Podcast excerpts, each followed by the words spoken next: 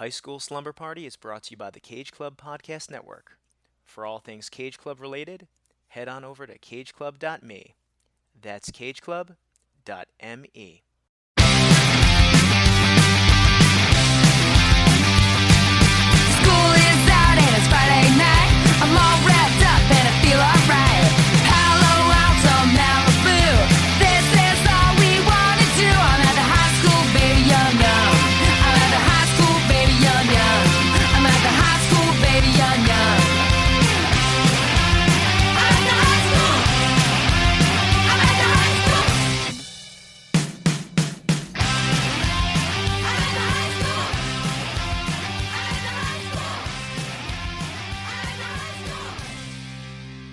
Welcome, Gus fans, Sant fans, fans of film, quote unquote, and anyone who's ready for a really sobering conversation.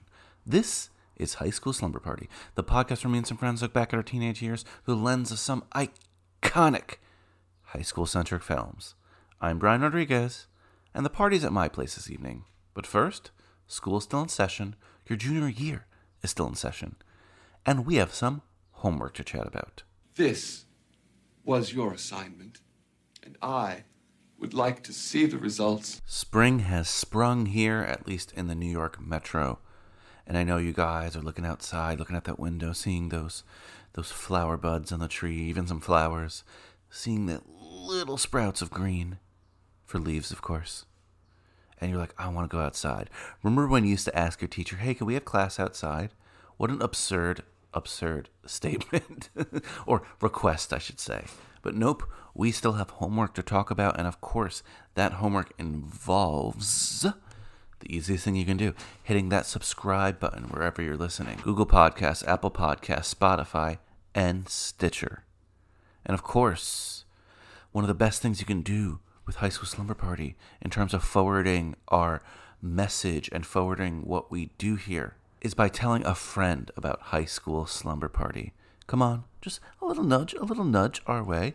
You could also give us a five star review if your app allows that. You can also give us a positive, positive write up in the review section.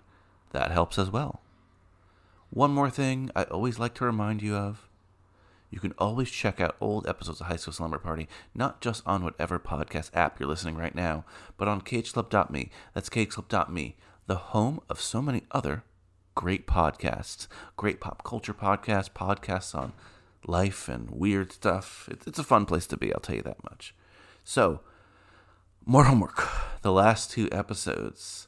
Let's start with last Friday's episode because it is a Gus Van Sant film. We're talking another Gus Van Sant film today, and that was Finding Forrester. I was going to go into the Connery, but I screwed up so many times. I'm not going to do it. Mike Manzi was here. We talked Finding Forrester for a long time. Joe Lewandowski, the godfather of this podcast network, was not impressed, but it was a fun conversation. Love talking with Mike. Sometimes those are going to go long. I think you'll be entertained by it. Well, I know you were entertained by it because you did your homework. That was part of your homework, of course. But your Monday homework, equally as important, maybe even more important, the debut of High School Slumber Party AP, our new spin off show on the feed. Iceland Addington is my official co host, my equal on that show. I've let her into the Slumber Party room, the Slumber Party classroom. And yeah, we're teaching some films from the last three to five years, modern films, and we started with 2021 film, Amazon, The Map of Tiny Perfect Things. I had a blast talking with Iceland. I know we're only doing it once a month, the first Monday of every month, but I'm like, yo, let's do this all the time. Let's record, let's record. because I want to record more. I love modern teen films as much as I love nostalgic teen films. Ooh, sometimes that rattles in your ear and you're just like, ah. But that's the intention. The bell doesn't dismiss you guys. I dismiss you. Have a seat. I got a lot more to talk about. And don't worry, we'll get to the episode and we'll get to the great Danny Kim. This is an important one. This is one I'm going to give you a warning about an elephant. But before that, just wanted to talk about a couple things. One in particular got a message from our good old friend, Wistful Thinking host or former Wistful Thinking host. I don't even know. I hope Wistful Thinking comes back. But got a message from Cara Gale O'Regan. She let me know that a film that I've been looking out for, basically because of her, but this was a film that was supposed to screen at South by Southwest last year, Best Summer Ever. Well, there's a screening in Queens at the Queens Drive-In, and ugh, you know I love Queens. I love Flushing Meadow Park. I was born in Flushing. Unfortunately, the screening for this film is Thursday, April 29th, 7:30 p.m. And I can't make it. I will be out of town. I'm in between vaccine rounds, but I'll have my vaccine by then. Thank you very much, all those judging. no, but it's good to judge that. I, well, don't be too mean, but yes, it's fair question to ask. Anyway, best summer ever. We're going to cover it here on this podcast with Kara. Like the official write up says it all. It's the first of its kind musical featuring a fully integrated cast and crew of disabled and non disabled people. Color me curious, color me excited. If inclusivity is not your thing, then hey, maybe you're not going to like the movie.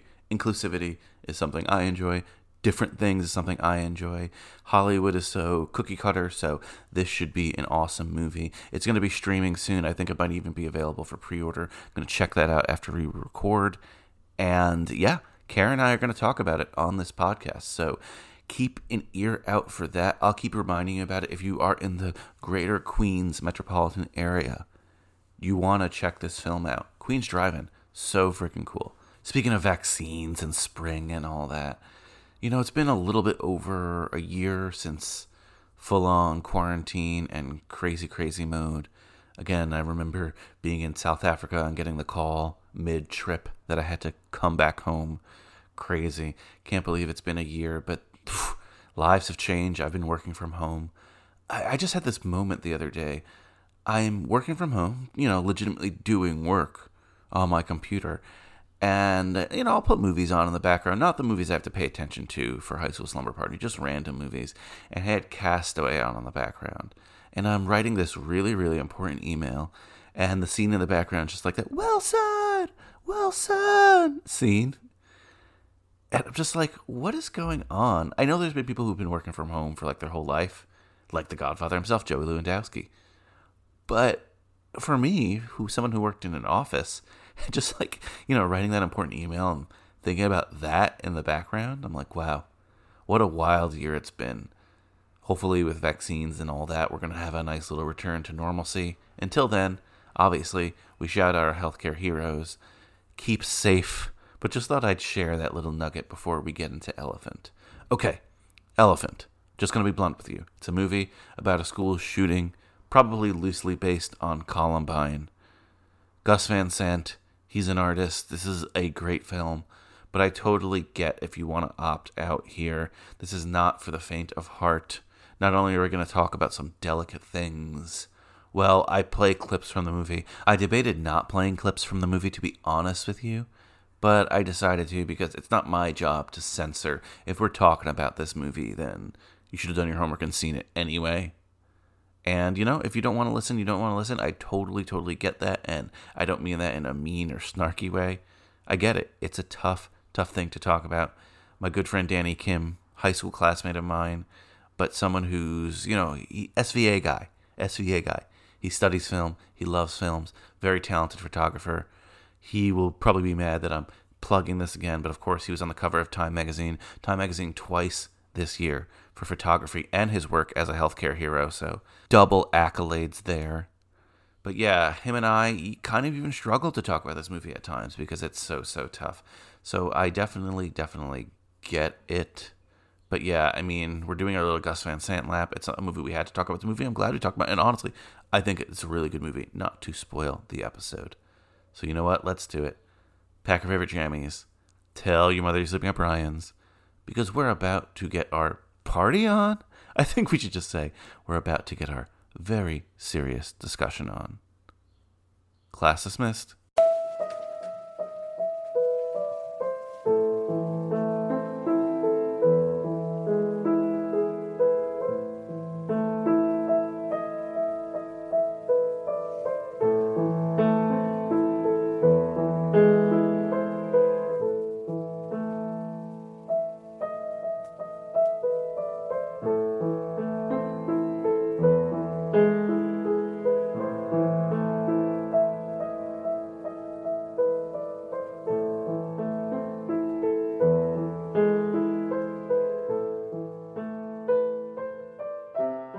Danny Kim, welcome back to the podcast.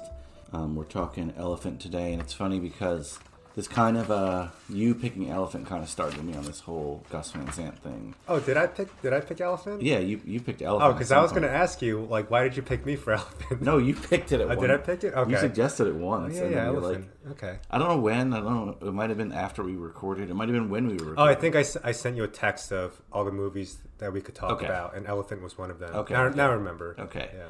And then you kind of got me on this Gus Van Sant thing because we were supposed to record one day. You had to postpone, and I'm like, oh, okay. Let me just see someone else on my list and what movie there was. And Kyle had randomly picked this movie to die for. And then I realized it was also directed by Gus Van Sant. I'm like, that's interesting. I want to see how many teen adjacent movies he's directed. And it was like four or five of them, depending on the list you count.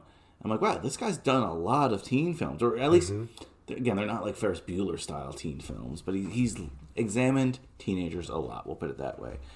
It's funny because after you said you're on a Gus Van Sant sort of uh, thing going on, it put me on a Gus Van Sant sort of marathon too. Oh, really? So Yeah. that was going to be my next question, but but I didn't get too far though. But before any of that, introduce yourself in the classic high school slumber party model, and then we'll get on with this conversation because I'm itching to go. my name's Danny Kim. I graduated from Northern Valley Regional High School in 2005, and our mascot is the Golden Knights. And of course, we went to high school together, so I'm sure we'll have some stories or not, and uh, we'll see. Elephant, you know, we're going to talk about some difficult things today, that's for sure. But before that, Very heavy stuff. for sure. Gus Van Sant, though. Um, what's your history first with Gus Van Sant? And tell me about the little uh, Gus Van Sant rabbit hole. Um, so along. I first watched Elephant in high school in Housley's film films class. Oh, class. really? Yeah. I didn't know he was teaching that. That's Yeah. ooh, that's a fucked up movie to yeah, put in a high school choice, classroom. bold Yeah. choice in a high school classroom. And then after that, I knew that he was a photographer, so I was familiar with some of his photography. Oh, really? Um, yeah, nothing too deep. And then, and then you know, Gus Van Sant. It's a name you can't forget. I never really dug deep into his work. I assumed that Gus Van Sant was he was like this European, like French New Wave director from Europe. This is 'Cause of the name, film. yeah. totally because of the name.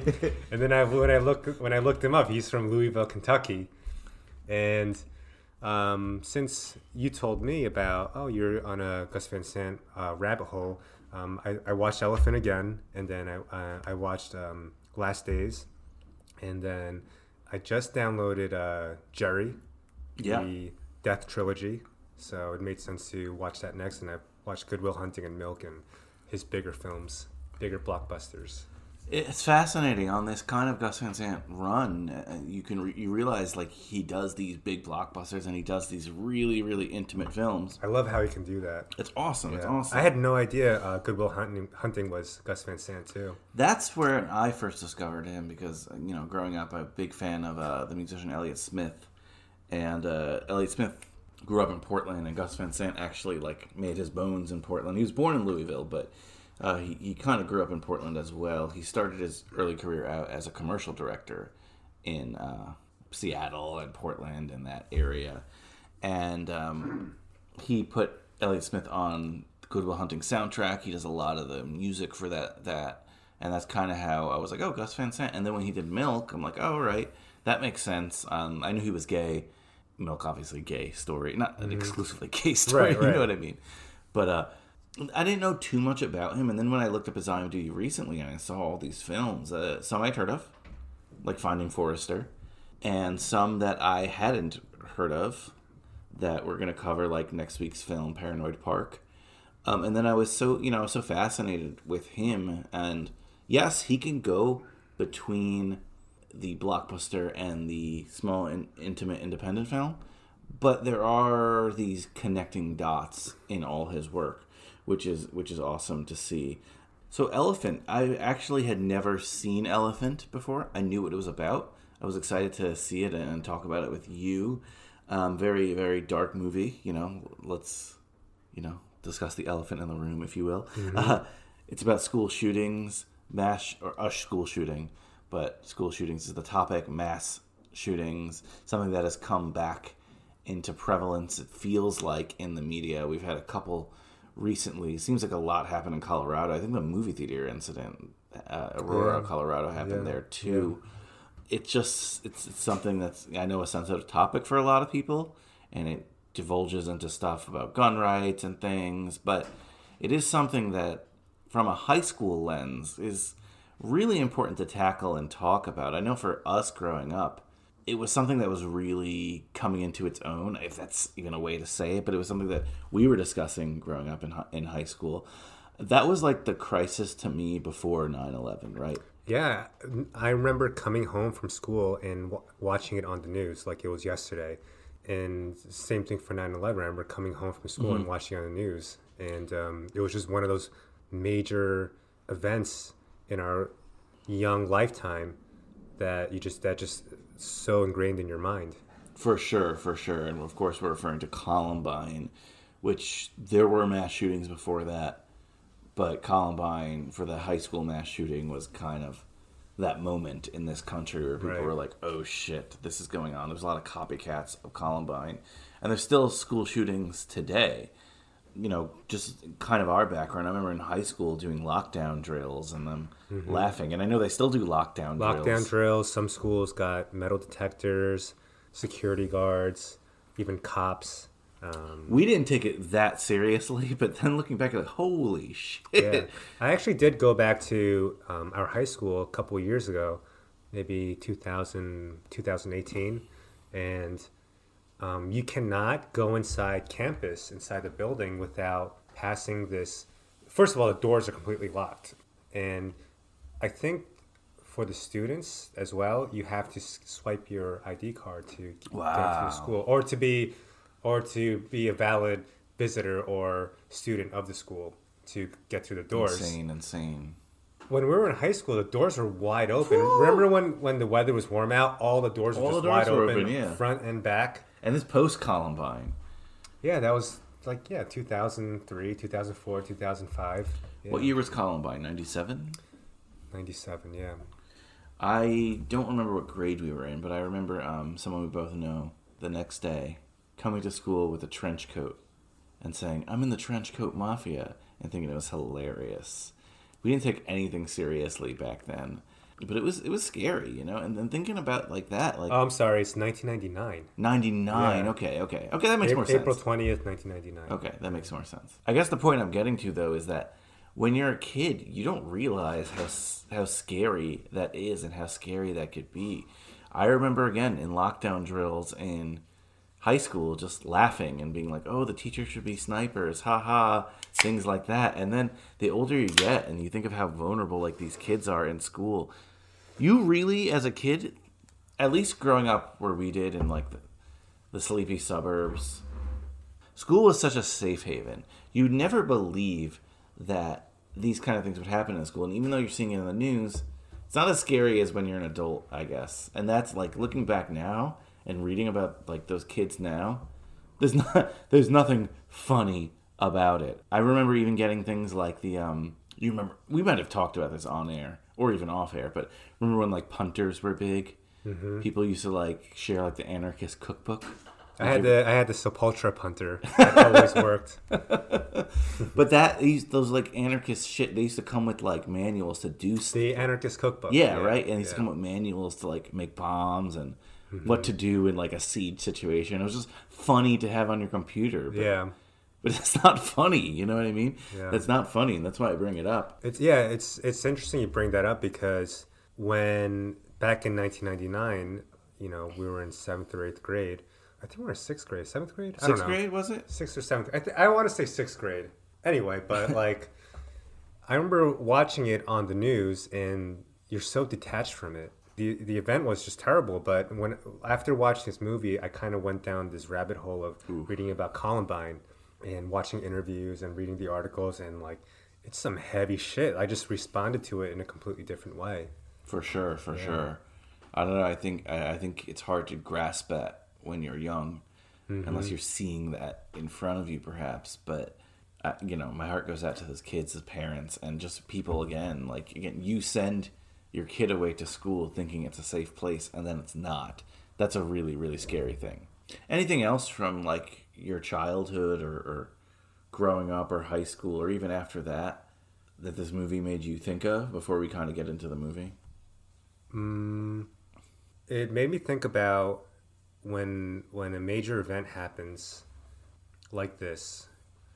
We're so saturated by the images and the news outlets and just like the constant bombardment of information, even more so today. I think being able to look at it in retrospect, like the experience of doing that is so much different because I think when when when things are presently happening, you're just you're just you're just collecting information, just processing it.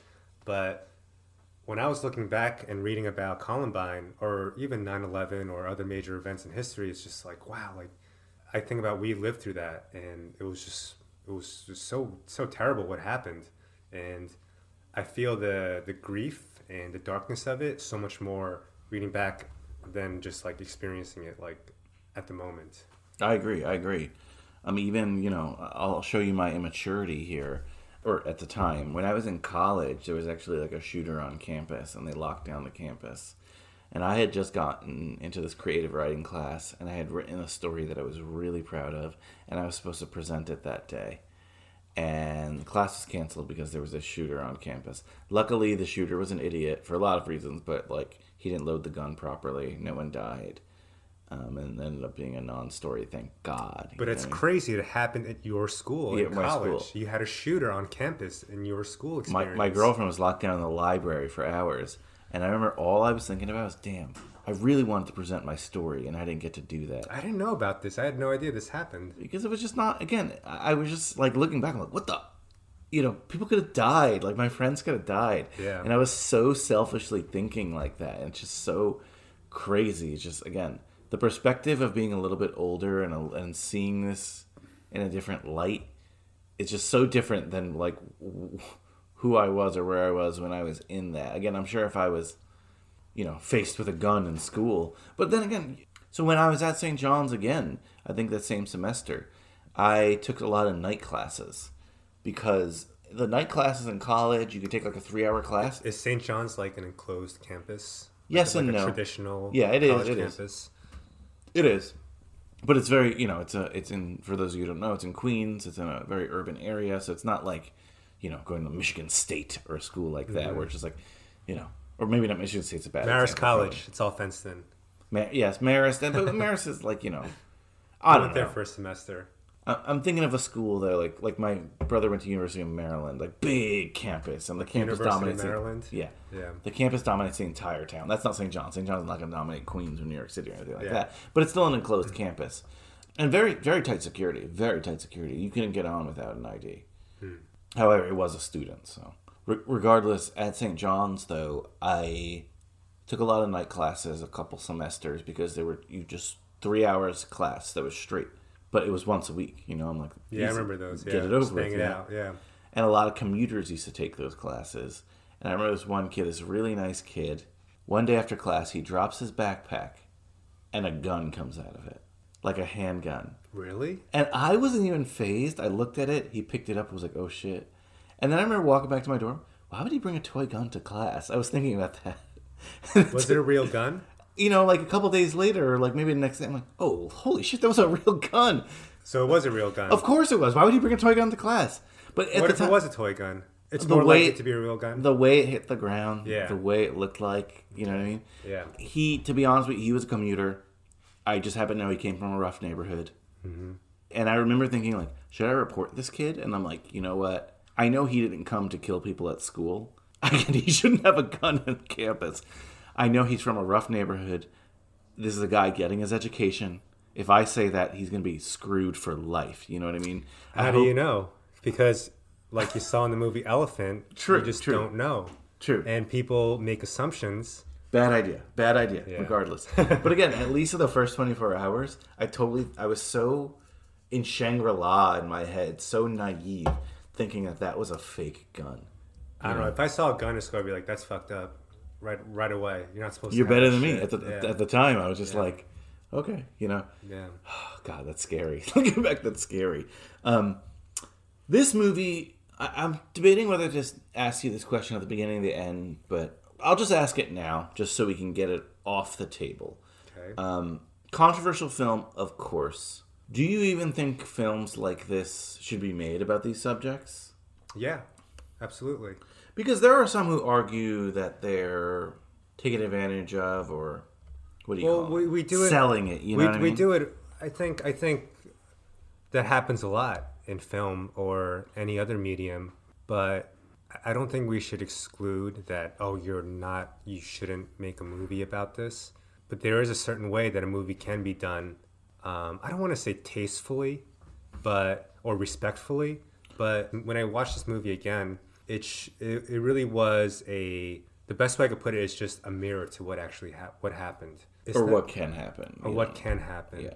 because it's not a you know it's not Nicolas Cage starring at World Trade Center it's not Tom Hanks and what is it the Hudson plane rescue Sully. Sul- uh, Sully there's no glamour about this movie even though it's a scripted film it really shows what could happen or what did happen just like as it is and I think that's really hard I don't think it's hard but it's very rare for a movie that, to do that That's something that I really took away from this film. That Gus Van Sant's not trying to glamorize this or call anyone a hero or anything like that. Maybe for brief moments, but I was just watching. I don't want to say for fun because it's about a tragedy, but uh, Patriot Day. It's like the movie with I haven't seen that yet, but that's the marathon, right? yeah the marathon thing, and it is sort of. I mean, it's. I think it's better than World Trade Center, but it is one of those movies where like Mark Wahlberg is a made up character, but he's like the hero of this story, and th- it's interesting in a sense they're trying to track these guys down, but there's heroes and villains in that. You know what I mean? And yes, the shooters are very much the villains of this. I'm not saying that, but But there's no hero in this movie. there's no hero. It just shows that Yeah. like normal life. So I did my homework a little bit early for next week's episode. I watched a movie called Paranoid Park, which is Gus Van Sant's next teen film. It's part of this quadra. Originally, it was a trilogy. Now it's like a quad. I don't know what they call it, but there's four movies in his like this kind of scheme. Gerry. What was the other? Quadology? Quad- Is that, is that, something is that a word? It's Gerry, it's Elephant, it's this one, and there's another one, and I can't remember. I'll, I'll look it up. But Paranoid Park, you should definitely check it out. It's very much like this, and that's that's a more intimate story. Paranoid Park is about a kid who, may, I won't spoil it because it is your homework, but a crime happens, and he it's just about one kid like very much in the style. Um, different aspect ratio, which I found fascinating. Paranoid Park is in that like Academy a- aspect ratio, which is just like the the square box. Yeah. you know, and that that was really cool. This isn't, but there's a lot of similarities, and we'll get into it. I think that tasteful is a bad word, but this was done as tasteful as possible. It wasn't saying this was right, this is wrong. It wasn't saying these are why these people are killers. It gave you little clues that maybe this is why, maybe it wasn't passing It wasn't making any assumptions. assumptions. Yes, Yeah. that's a great way to put it. It wasn't making any assumptions, Right. like a freaking World Trade Center, or maybe not that one, but like Patriots Day or the one about the United flight. right, because you don't really go into the characters' minds in this in this movie. Exactly. We can guess. This is this this movie is literally just a camera following students. The only controversy I saw from this film, and it's like, oh shit, was um, I'm not sure in your research if you saw that thing about the Red Lake shooting controversy. Yeah, I read about that. And So, so Red Lake was a school shooting that happened in on an Indian reservation in Minnesota, I believe. A disillusioned kid, he was kicked out of school. I'm uh, summarizing, guys, but he was kicked out of school, and he came back and killed a lot of his former classmates. And he actually watched this movie 14 days or something like that, or like a you know two week, two or three weeks before. Long story short, really, a lot of people were like, "Oh shit!" They kind of blame this movie for this. Now people say like the guy was probably going to do it anyway. Apparently, he rented the movie. Fast forward to these scenes. He didn't copycat it, but he was ready. You know, I don't know. Yeah. I don't know. You don't want a movie like this, I guess, to get into the wrong hands. But I can't even like. I don't want to censor anything anyway. It's it's difficult. It's difficult to talk about. yeah, it's that's a whole nother can of worms. It's like who was to blame and you know what's the cause of it and is, is it the symptom or what's the underlying cause of you know these tragedies? Because he could, the kid could have easily just looked up the Columbine massacre and done the research there and gotten a lot of similar stuff. You know. And you could even this is a very popular notion, but you could even blame the media and the news. media, news, Right. A lot of a lot of things potentially to blame, but that's one thing that this movie got a lot of shit for. Um, that ended up happening a couple of years later. However, I'm on the side that I think Gus Van Sant handled this very well, especially the fact that this is not the Columbine story. He took a lot of research from it, true, but this is its own unique school shooting story. It doesn't sensationalize it. You feel like you're there. He tells stories of characters, and like you said, they're not heroes. They're not villains either, the high school kids. They're just regular high school kids. So when you see their death, it's super impactful. If you haven't seen Elephant, though, again, you didn't do your homework, but every week I do read the back of the DVD. It's kind of a long one, so here goes. Winner of the Palme d'Or and Best Director prizes at the 2003 Cannes Film Festival, Gus Van Sant's realistic drama, Elephant, takes us inside an American high school on one single ordinary day that very rapidly turns tragic. The story unfolds, filled with classwork, football, gossip, and socializing. It observes the comings and goings of its characters from a safe distance, allowing us to see them as they are. With each student, we see high school through a different experience, a new lens. These experiences range from friendly and innocent to traumatic and deeply disturbing. Elephant demonstrates that the high school life is a complex landscape where the vitality and beauty of young lives can shift from light to darkness with surreal speed. It's an ordinary high school day, except that it's not. And that's a really good way to put it, you know? I watch these movies a lot for this podcast, and he has a way of depicting students that makes them feel so real and so honest. Some of the most real portrayals of kids have been in his films. You know, an Elephant is a great, great example of that. Here's some production notes for you guys.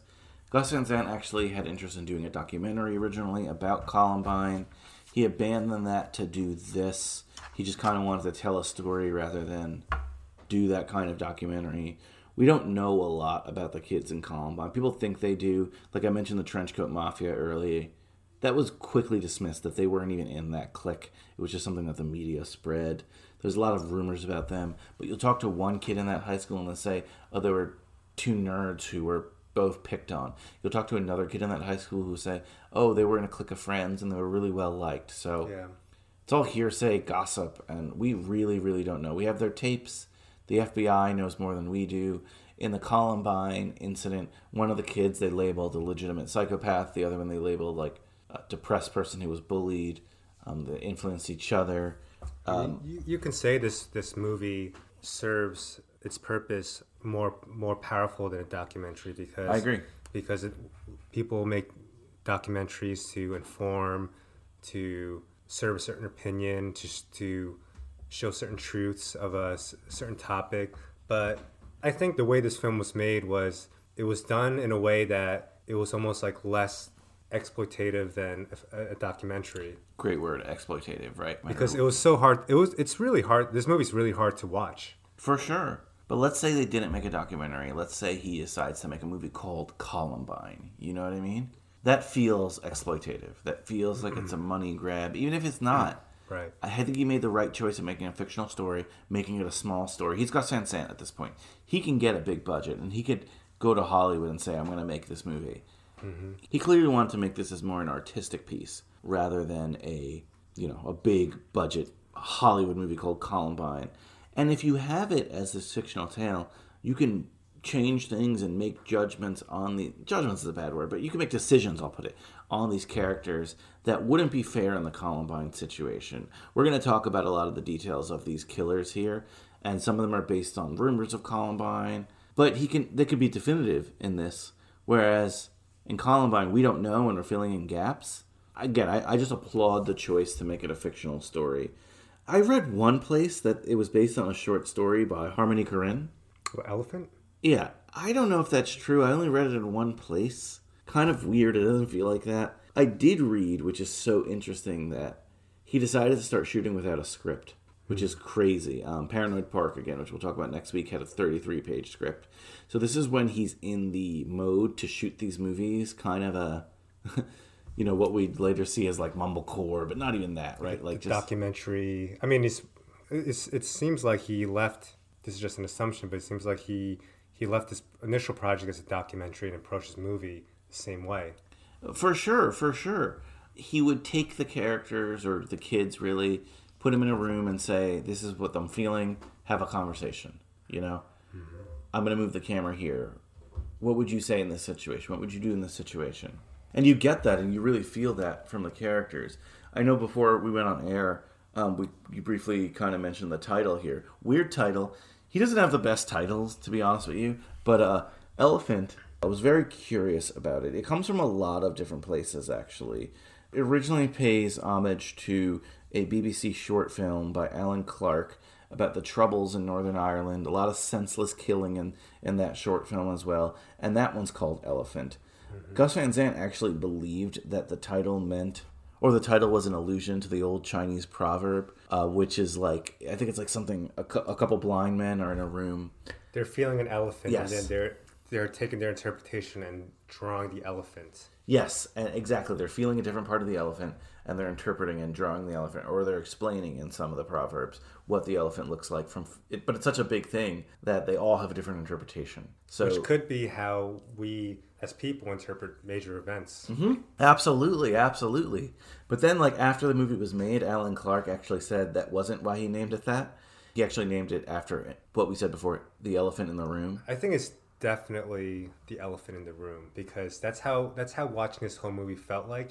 And I watched Elephant and Last Days back to back. Okay, cool. and it was so we all know these both these movies end in some sort of major tragedy but when you're watching the films and the people in the movies it's like they're going about their day like nothing happens they're refusing to or they're completely ignorant to the elephant in the room this this problem that's clearly there but it's clearly not addressed mm-hmm. and watching elephant and even last days those So, by the way, Last Days is the fourth movie in that. It started as a death trilogy with um, this, Last Days, Gerry, Gerry and then when he made Paranoid Park, that's like the fourth in it. So that's that. So, so so sorry. the people in the movie they're completely they're they're close to this situation of what's of the tragedy that's about to unfold but they all just live their day without addressing or acknowledging or being completely ignorant to mm-hmm. the problem that's right in front of them the elephant in the room. So i think the title is a reference to the elephant in the room. I, at least that's my elephant in the room of the title. Well, it's funny because again, that wasn't Van Sant's idea, but it was in a sense because he named it after a film that's similar to this, which I haven't seen, but it's a film that's similar to this. That it was about the elephant in the room, so they both connect and they both make sense, which Yeah. is which is awesome. I love seeing that. What do you think of the cover, the promotional poster? It's it's a picture of of John, one of the main characters, and his very close friend kissing him on the cheek.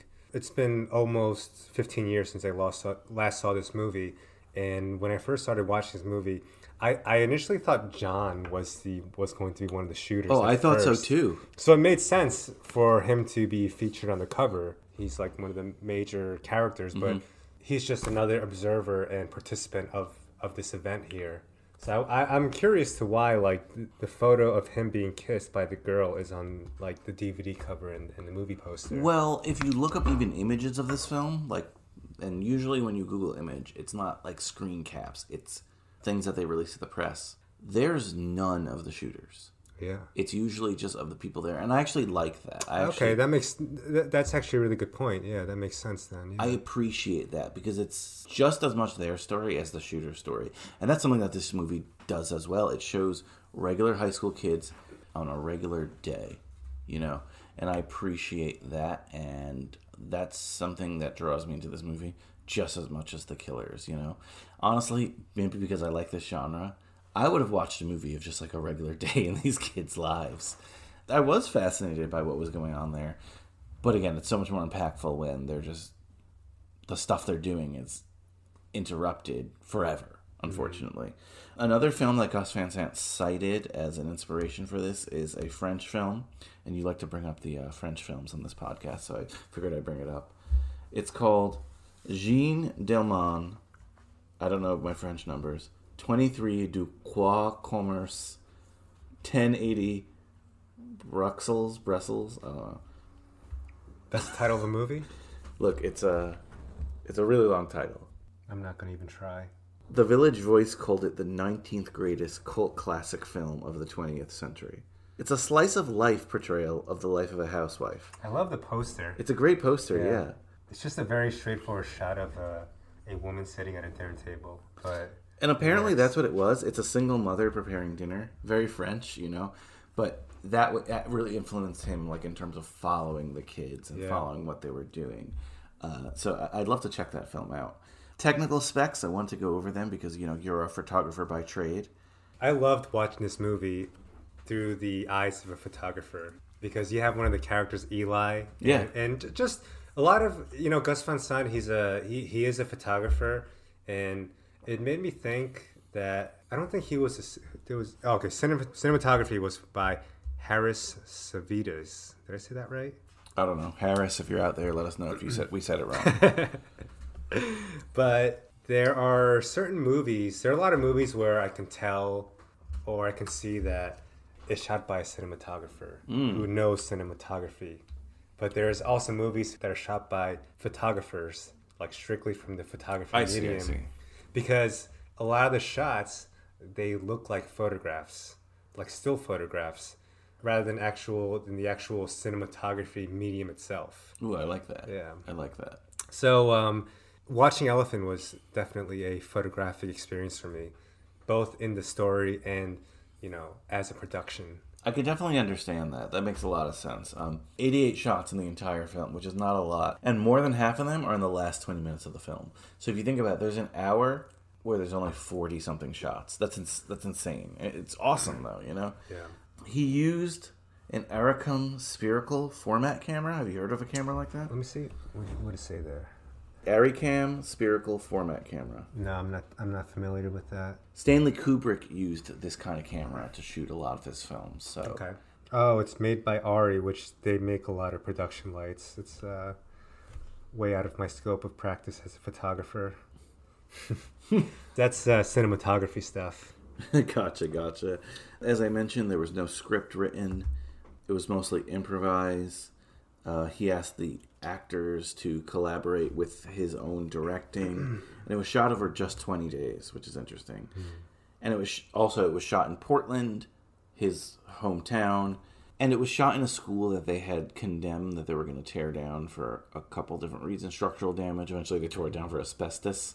I heard um, they wanted to tear down the actual Columbine High School too for a couple of years, and I don't think it ever happened. Well, what they did, a little background, because I did do a Wikipedia dive myself. They didn't tear down the whole school, but they tore down the library, which most of the murders took place in, and they built a new library somewhere else. And the library is kind of just like a memorial, I believe. So they ended up keeping the school, but tearing down that scary, scary place for a lot of people.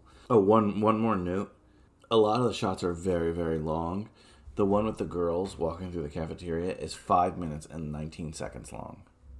and I did not even notice that. Exactly. It is not like Birdman where you're like, you know what I mean? You're noticing. And I like Birdman, but that's a movie where they're purposely like gimmicking, gimmicking the stuff where you're noticing it. You're right. You just feel like you're there. You don't feel like. Because I, I think that's why the shots get longer and longer as you go into the film. Because I remember when I was watching this, when I saw this movie for the first time in high school, the one thing I distinctly remember was the very, very long shots.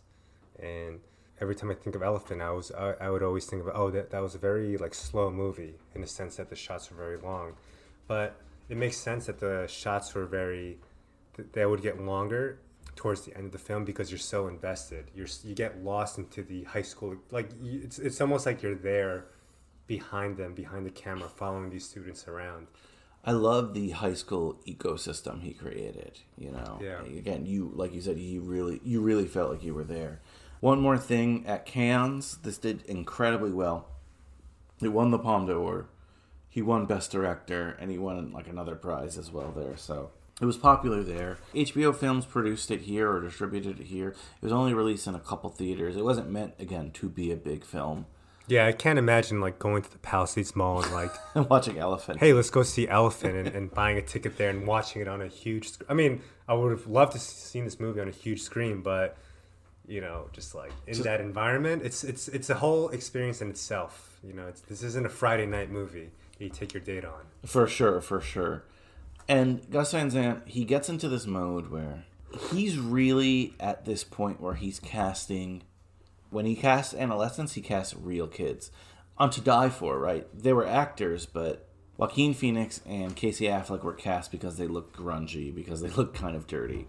On Finding Forrester, Rob Brown, who's the lead, is someone who just signed up to be an extra because he wanted to pay his cell phone bill. He's starting to pick these kids out who are just kids. You should really watch Paranoid Park. On that film, you'll really see like this to the most extreme level. Like even more extreme than this, believe it or not. But here he did this thing where he just wanted complete unknowns to be in this cast. To assist them, he named most of the characters after their actual real life first name. Alex Frost plays one of the killers. Alex, Just no emotions. no emotions. Absolutely no emotions. That was so disturbing. He's these, he's these like beady, scary eyes Yeah. too. he actually was in another movie we covered here, Drillbit Taylor, an Owen Wilson film, which I found interesting. He played a bully in that, and then Eric Deulen played Eric, who was basically the other shooter. And then we, you know, we meet a lot of characters, and the way he the way he does it is so freaking interesting because some people we know for a whole movie, but there's some characters that we know just for a minute or two minutes. Mm-hmm. John, who you mentioned before, he's played by John Robinson. He's the one with the yellow T-shirt with the bull on it. I believe it's a bull, right? Love that T-shirt. He actually was in the film Lords of Dogtown. He played Stacy Peralta, which is awesome. I'm not going to go through everyone because a lot of these people are unknowns. Timothy Bottoms played John's dad, who was like the alcoholic. Yeah. He's actually a veteran actor. We saw him here on one of the greatest high school films of all time, The Last Picture Show. And he's in a ton of stuff. I don't know if you remember Comedy Central had a show when we were growing up called That's My Bush. Yes, that show was He, great. he played Bush and That's My Bush. oh, that was him? Yeah. That was a great show. That's my Bush. oh, the Bush years. Dan, you might recognize this guy, Matt Malloy. He hmm. played the principal. He was actually the vice principal in Election, another movie we covered. Yes, that was him. I was like, where have I seen this guy? I'm like, oh my god, of course he played like the same character. Otherwise, like Elias. McConnell played the photographer. He, I love that. I love this character in this movie. well, you're a photographer, of Yeah. course. He was a kid that just like got along with everyone. He was really nice, really nice. Everybody loved him. He loved everyone. like every good photographer. and and then going down the list, there's a bunch of there's a bunch of kids who are relatively unknowns in this. Uh, you know, Nathan and Carrie are characters here. Benny is a character we meet very briefly. Brittany, Jordan, Nicole the three bulimic girls. Yes, like the popular girls, the plastics, if you will. Acadia is a character played by um, someone named Alicia Miles, who she was in that like gay straight alliance thing. Yeah. Um, but it's mostly unknowns, and that's great. I love that kind of casting, and I love it here because th- some of them feel And they- so real. and they look like high school students, like real high school students. You don't see that in movies, tell you that much. Yeah. So let's get into it. Let's talk about Elephant. And it's important to note that it's not done, this is not a linear film. It's a film where we're just kind of seeing moments. It's semi linear, right? It's like moments stacked on stacked on top of each other that crisscross in the timeline. and I know I keep mentioning Paranoid Park, but he does this a lot in Paranoid Park as well, where things are not linear, but you're also getting a moment where, where I don't know what this is called. I'm sure this is some fancy French term, but you're hearing a line from a different s- scene, if you will, mm-hmm. in the in the movie, and you might hear that line again In the background. in the back something. yeah Right, exactly Right. you hear the line in the background and then a later scene will feature that line. Hmm. or a character will pass in the background and then we'll you know 20 minutes later see the scene from that character's point of view. Hmm. I, I thought that was really really cool. There's this weird thing that you kind of alluded to too. This movie's only an hour 20 minutes long but it feels longer and not in a bad way. We always talk about those films that are like three hours long that feel like oh my god they went by so fast this is the opposite but not, This, this not in a bad me. way This reminded me of Squid and the Whale in, in the sense that Oh. the the length of it was just right. Even though the experience of it was very slow and meditative, it didn't feel long at all, and it was just it was just it had enough necessary time to get the story across. Bernard Burkhart would say this movie was very dense. Was it Kafka esque? Not really, not at all. well, it is very nightmarish. So, Yes, but in not that not, respect, not you in a surreal sense. That- That's what you call a callback to a previous episode. So I, Very French. I thought de-. I, I thought the best way to kind of talk about this film would be rather than through scene, through character. We'll save the shooting parts for the end, and we'll save the shooters for a little bit later. But of the non-shooters, who are some of your favorite characters or, or, or beats or whatever? You already mentioned the photographer, so if you want to start with Eli, we could start with Eli him. was he was a really cool character. You know, you, you don't really know his fate throughout the at the end of the movie, but he was the guy who, you know, I think I think all, all the students that are shown in this movie they show some sort of high school archetype, whether mm-hmm. it's a jock or the hot girls or you know the kid who's just trying to just you know keep his shit together or who else the, the principal and eli was just he was the kid who who was liked by everyone and he likes everyone and he was the photographer Hey, Eli. Hey, what's up, John? How's it going? Pretty good. What are you doing? Just taking pictures? Can I take a picture of you? Yeah, sure. Uh,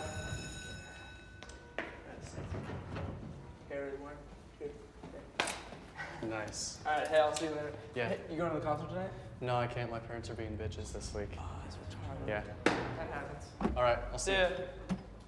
i think this might be maybe this is some sort of a personal sort of reflection of of the director who's also a photographer himself he's showing like certain qualities of the ideal photographer, you know, who's able to be intimate and nice to everyone. And he also shows the, the medium of photography itself, where there was that scene when Eli was developing the film and he was like kind of tapping the, the developing tank on the table. That totally took me back to my college and high school years, like developing my own black and white film and and that scene where where he's developing the prints with the girl next to him and they're you know it's like a very quiet environment and you know they're sort of like complimenting each other on, on these prints it was like it totally took me back to when i truly truly loved photography before it became my job Ooh. and it was it, Before it you was sold out to the man. and watching this movie, I was like, wow, I forgot how much I love photography as a hobby too, hobby and as a medium. So I love Eli for that. John's character in the beginning, I initially thought he was one of the shooters by accident. So when I first started watching this again, I was like, oh, you know, John, he's going to be the shooter. But like, look at the portrait that's being shown of him. He's like this kid who's got an alcoholic father, and he's just trying to just make his way and maneuver his way through school and the social aspect of everything and survive this environment of high school.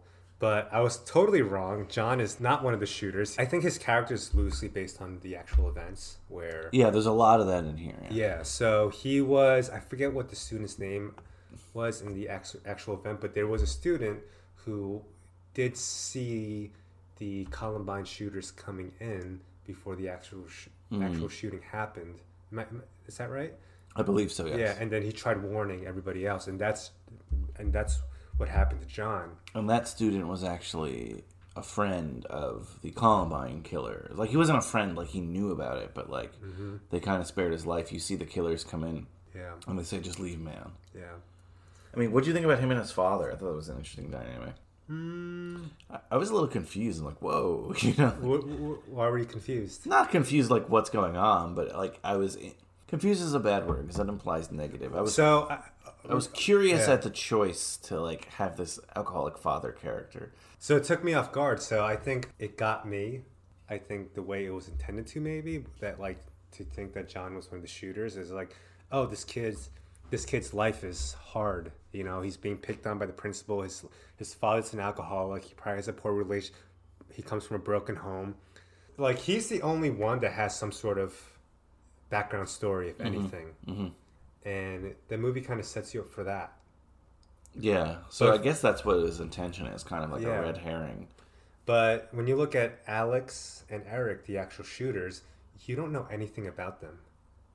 You really don't. Except there's this very minimal interaction when they were having breakfast at home, and the mother is there, who basically is barely in the shot. You just hear her serving pancakes and like, oh, do you He loves to do that. He loves to do that. Yeah. Uh, you know, we'll see that in other But films. even in that very minimal interaction between the mother of Alex and Alex himself and his friend Eric, like it, it's like a 30 minute interaction, but you can tell there is not much love. Yeah, there's not much love in that interaction. It's like very detached. They're very detached from each other, it seems. Yeah, and I don't know who it comes from. We don't know enough. You know what I mean? If the, what the mother does, or she just, you know, can't relate to her son. We don't know. But you're right. You totally see that there. You know who really I was like fascinated with?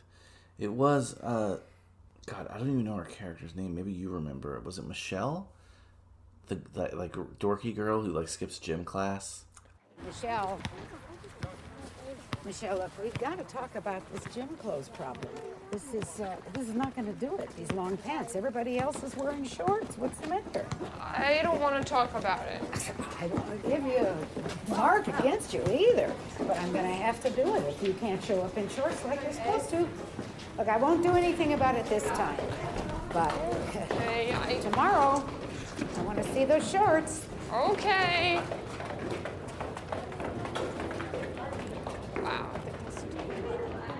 Oh, um, yeah, Michelle, played by Kristen Hicks.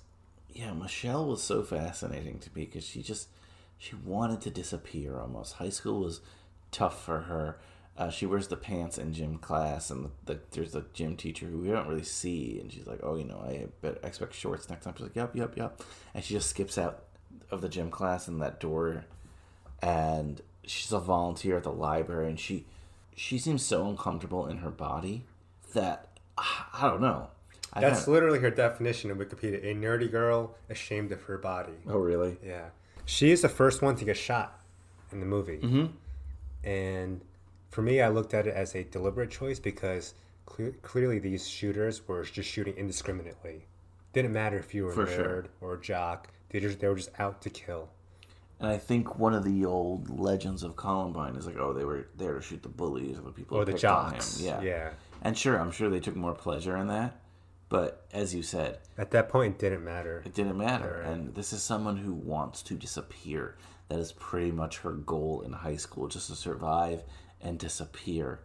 And she's the first victim. And when you see that, you're like, oh man. It doesn't seem like she has a lot of friends. Doesn't seem like she wants to be there. And f- you're right. It's almost like she she had the same experience or similar experience to what we what society paints Eric and Alex had. Mm-hmm. But ironically, she's the first one to die. I think there's a lot of that too. If you want to read the movie on levels of like why did these people do it, there's a lot of things that jive with the legends of why these Columbine kids did what they did. Right. There's a lot of there's shooters. like tons of speculation and blame and and not just them. Right. Like a ton of school shooters have the a similar profile, but there's a lot here that says, okay, not everyone who was bullied Mm-hmm. became a school shooter. Not everyone who had you know a, a broken home or bad, an alcoholic father became a killer. Because John's a really nice guy. This girl, she's not like I wouldn't call her a really nice person, but she's not a mean person either. She just, but she's not going to harm anyone. She's completely harmless. She the person she probably is going to harm most is herself. And That's not an amazing point. Yeah. you know so he's while he's saying things and you know we'll talk a little bit about the killers right there's some things here like we're introduced to them a little bit later in the film we have that kitchen scene and a little bit of a neglectful parent we, we see them they're watching like nazi propaganda that was a that's a rumor of columbine that we're not exactly sure we know there was some of it there but it wasn't like we don't know there's not a manifesto that says like we're doing it because we believe in white supremacy Right. And and it happened on April twentieth on Hitler's birthday and everything. So yeah there, there's a lot of c- connections like that there's no one reason why it happened. I- don't think. for sure for sure for sure but they do show that and that was a rumor there and there's also a very brief scene where they talk about you know never having kissed someone and they get into the shower together and imply that i don't know if they're yes they do a gay action there i don't know if they're implying that they were a couple but who knows right Right. Another speculation of the actual event too. Another speculation, yeah, which has never been proven, and there's not Right. not much legs to that. But I guess my point is he feeds into some of that speculation. Again, this isn't Columbine. He's drawing from it, but I'm, I'm sure he's drawing from other sources too. On the other hand, he's also not saying, oh, like a preaching movie would say, oh, anyone in this environment is going to turn out to be this way. You know what I mean? Yeah, And he's definitely not saying that because so many of the characters have similar circumstances and they're not killers. Mm-hmm. They're not, you know, pure evil. The way they end up killing is so indiscriminate, as you said. I know we're bouncing around here, but the way they show up to school with those guns and they have a plan of what they're going to do. And they're just kind of shooting people. There's that scene where one of the kids shoots the principal, you know, who's kind of trying to reason with him. Um, of course, that really, really brutal library scene, the scene with the classroom. Uh, we'll, I think we'll get to Benny in a second. But when they're in the cafeteria, the two of them, and they're basically talking like, "Oh, how how did you make out? Oh, I shot this person, shot that person, shot this person, shot that person," and then one of them just kills the other one. Hey man, I wouldn't drink that. You'll get herpes or something. So, how'd you do? Did I? What happened? I shot the principal and some other people, and That didn't happen in Columbine. Another speculation. Well, yes, I mean it's, Right. po- it's possible, but Yeah. that's explored here. That like basically, and that goes back to maybe the FBI profile. Mm-hmm. One of the kids, and I forgot which one, uh, in Columbine was just like this guy was a psychopath. You know what I mean? I think that was um, Eric Harris. Eric, okay. Yeah. And when that happens, you're like, oh shit, you know what I mean? It wasn't even that like these guys weren't together. They clearly, you know, weren't in love with each other or anything like that. This guy's just a bad person Yeah. with who got the tools to do bad things. Mm-hmm. Uh, but I did just mention Benny, right? What an interesting character. What a fascinating character. Yeah. Benny's moment in the movie, I think it was when I was watching it again, there was like a brief moment where I was watching it. So the, the scene when Benny comes up, he uh, helps Acadia escape out the window because she's so frozen in fear Yeah. during the shooting. And then while Eric, one of the shooters, is confronting um, the principal while he's helplessly on the ground, you see him almost like he's about to sneak up on him Yeah. like about to save the day, about to be the hero in the story. So when I was watching that scene, it became a, a whole different movie where I was like, oh, there's going to be a hero in this scene again. But obviously that didn't happen. He just, the shooter turns around and shoots him down. So it was almost like if I were to imagine, this is my elephant in the room of Gus's sort of directorial choices is like Benny was like sort of this tease of a hero, mm-hmm. or like, oh, there might be a hero in the story, but it's like absolutely not. This this story is not about heroes. It's a complete tragedy. For sure, I thought it did two things, and, and one, I think you hit the nail on the head here. It's showing there are no heroes in this story. There are no heroes. Maybe the heroes could have been people who saw signs of this previously, but those are unsung heroes, right? No one is going to say, oh, this teacher's a real good person because they fixed this kid before anything happened. Those people don't get recognized nationally, you know what I mean? But Benny's introduced so late. You're like, who is this kid? Whatever. He totally could escape with Acadia. He doesn't. Mm-hmm. And he's like, I'm going to do something about it. And he, it's not even a struggle. He is shot instantly. Not only are there no heroes, there was also the speculation at this time that I know I remember that people would say, especially like talking heads on the news, why didn't one person stop them? Why didn't one person tackle them? Why didn't one person, you know, take charge of the situation and stop this from happening? And then that moment puts you in reality. If you're just someone without a gun and someone has a gun, you don't really have a shot here. You know what I mean? Right, and imagine being in that situation. Your adrenaline's rushing. You're in fight or flight mode, mm-hmm. and you're terrified. You know, this isn't the time for Joseph Campbell's hero. Yeah. You know, it's it's it's it's a really fucked up situation. People freeze up. People get scared. People run away. And this guy, we're watching the movie and we'll see him. Wow, this guy was a really brave dude, right? But no one, what, there's no witness to what he did. No one will know that he tried to stop it. So when people in the media speculate in these situations, not just Columbine, all these situations, right? Maybe there was. Yeah, there were probably people Yeah, who yeah. tried to do that Yeah. and just got shot like they were another person there. Yeah, yeah, absolutely. And that's what I was like, wow, that was really moving and impactful to me. And I love what he did by introducing this character late. And you're right, for 30 seconds, you felt like you were in, maybe a little bit longer, but you felt like you were in a different movie. Yeah. And then boom, that movie ends. You're And like, he's like, absolutely not. This is not happening in this movie. It totally pulled the rug under your feet. For sure, for sure. Again, this isn't a movie of moments and characters. It's not really a movie of scenes and like, and then this happened. And wasn't it hilarious? You know I mean? Yeah, it's, it's not a traditional movie format. There's a lot of little clues of what people were speculating in the media at the time. They play a violent video game. You know, a lot of people blame video games. Oh yeah, this. yeah. There there are some um, some clues of the elements that the shooters were interested in. You know, For sure. the violent video games, the Nazi propaganda video, and there was a scene.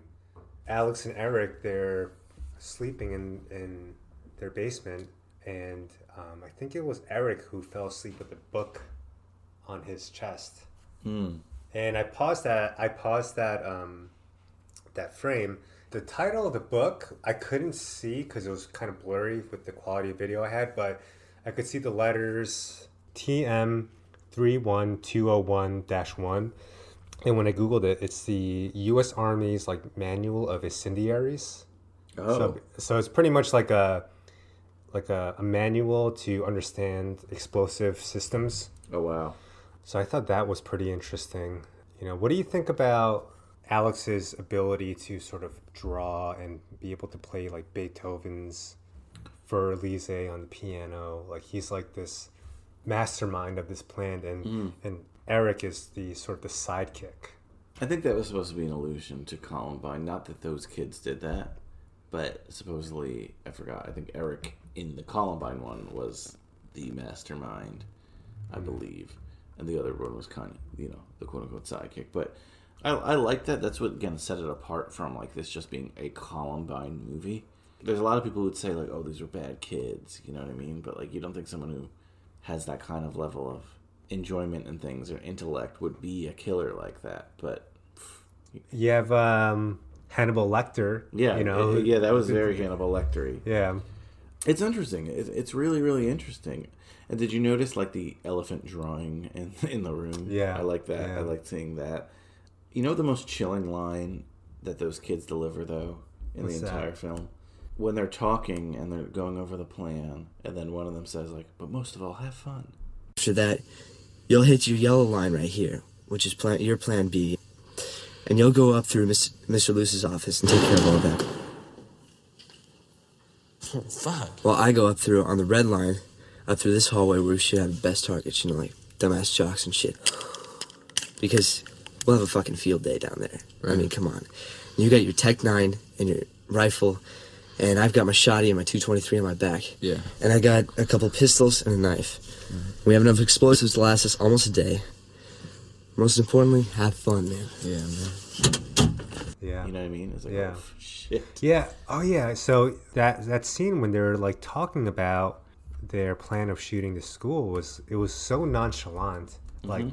as if it was a another activity in their day.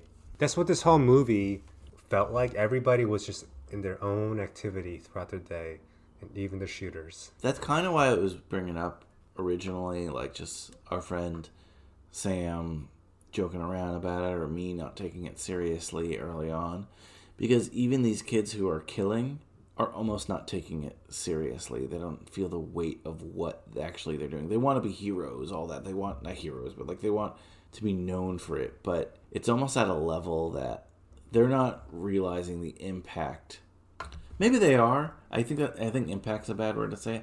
I don't know exactly how I'm trying to formulate this, but there's no heaviness in the instructions that they're giving. And I think when you're a kid, even if a lot's gone on with you, when you don't have that perspective, mm-hmm.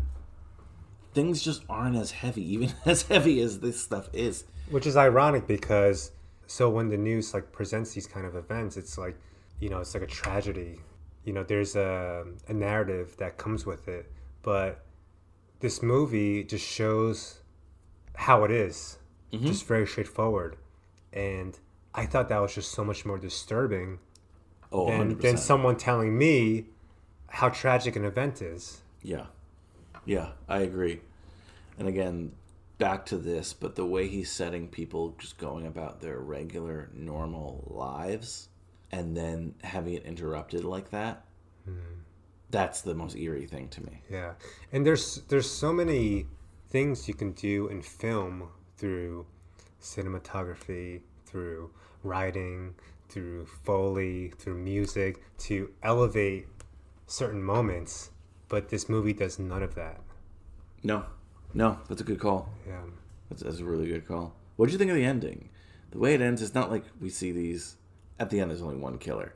Uh, we don't see him like off himself or anything. What, what happened in Colin? We don't see like a police standoff. We don't see like heroes come into the school or anything like that. Yeah. Um, we don't even know what happens to him. But there's a, that one couple, and they've locked themselves in a meat locker.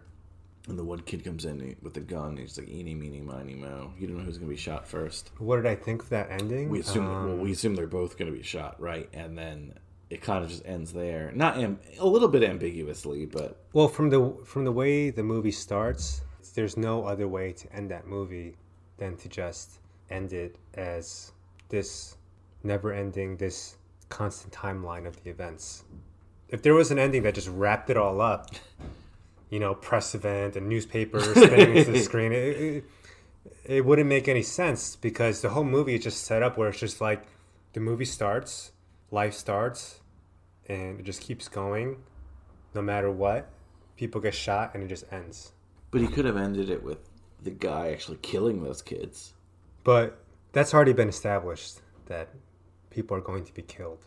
Do you think it's possible like Sopranos ending, like the police have come in and like it, we go to black because he's the killer shot and those kids survive? I don't.